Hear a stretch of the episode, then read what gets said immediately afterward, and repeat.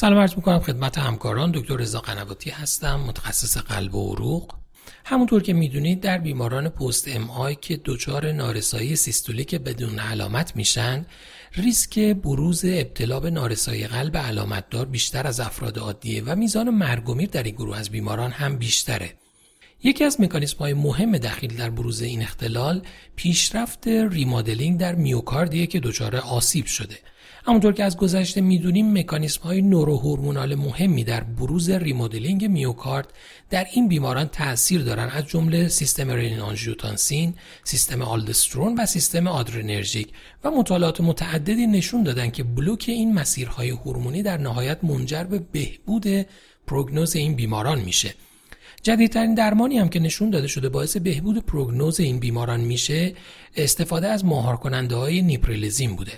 اخیرا در مجله Circulation نتایج یک مطالعه منتشر شده که هدف اون بررسی تاثیر مصرف مهار کننده های نپریلیزین بر کاهش بروز remodeling در بیمارانیه که بعد از MI دچار asymptomatic LV dysfunction میشن.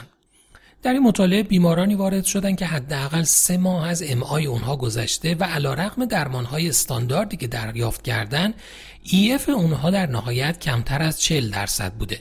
این مطالعه به صورت یک مطالعه multicenter randomized double blind trial انجام شده و بیماران در دو گروه تقسیم شدن. یک گروه که داروی ساکوبیتریل والزارتان رو با دوز 200 میلی گرم BID استفاده می‌کردن و گروه دوم داروی والزارتان رو با دوز 160 میلی گرم BID استفاده کردند primary outcome مد نظر مطالعه هم تغییر در LV end systolic volume index بر اساس CMR بوده که بعد از 52 هفته از بیماران به عمل اومد. secondary outcome مد نظر مطالعه هم سایر یافته های cardiac MR برای LV remodeling تغییر در NT-proBNP و همچنین تغییرات در HS troponin بوده که در مطالعه مورد بررسی قرار گرفتن. در این مطالعه مجموعاً 93 بیمار با متوسط سنی 60 سال که به طور متوسط 3 و 6 دهم سال از MI اونها گذشته و متوسط EF شون 36 درصد بوده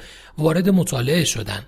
نتایج مطالعه نشون داد که ترکیب ساکوبیتریل والزارتان در مقایسه با والزارتان به تنهایی در این زیرگروه خاص از بیماران در نهایت منجر به کاهش LV systolic volume index نشده. همچنین تغییری از نظر میزان NT high sensitive troponin LV diastolic volume index LA volume index و LVEF و LV mass index هم ایجاد نکرده. بنابراین بر اساس نتایج این مطالعه به نظر می‌رسه که در بیمارانی که asymptomatic LV systolic dysfunction دارن و حداقل 3 و 6 دهم سال از MI اونها گذشته استفاده از ترکیب ساکوبیتریل والزارتان در نهایت در مقایسه با مصرف والزارتان به تنهایی باعث تغییر در یافته های remodeling در این زیرگروه از بیماران نمیشه. و به این ترتیب این دارو که در درمان بیماران نارسایی قلب علامتدار جایگاه ویژه‌ای پیدا کرده فعلا جایگاهی در درمان این زیرگروه خاص از بیماران نداره. ممنونم از توجه شما.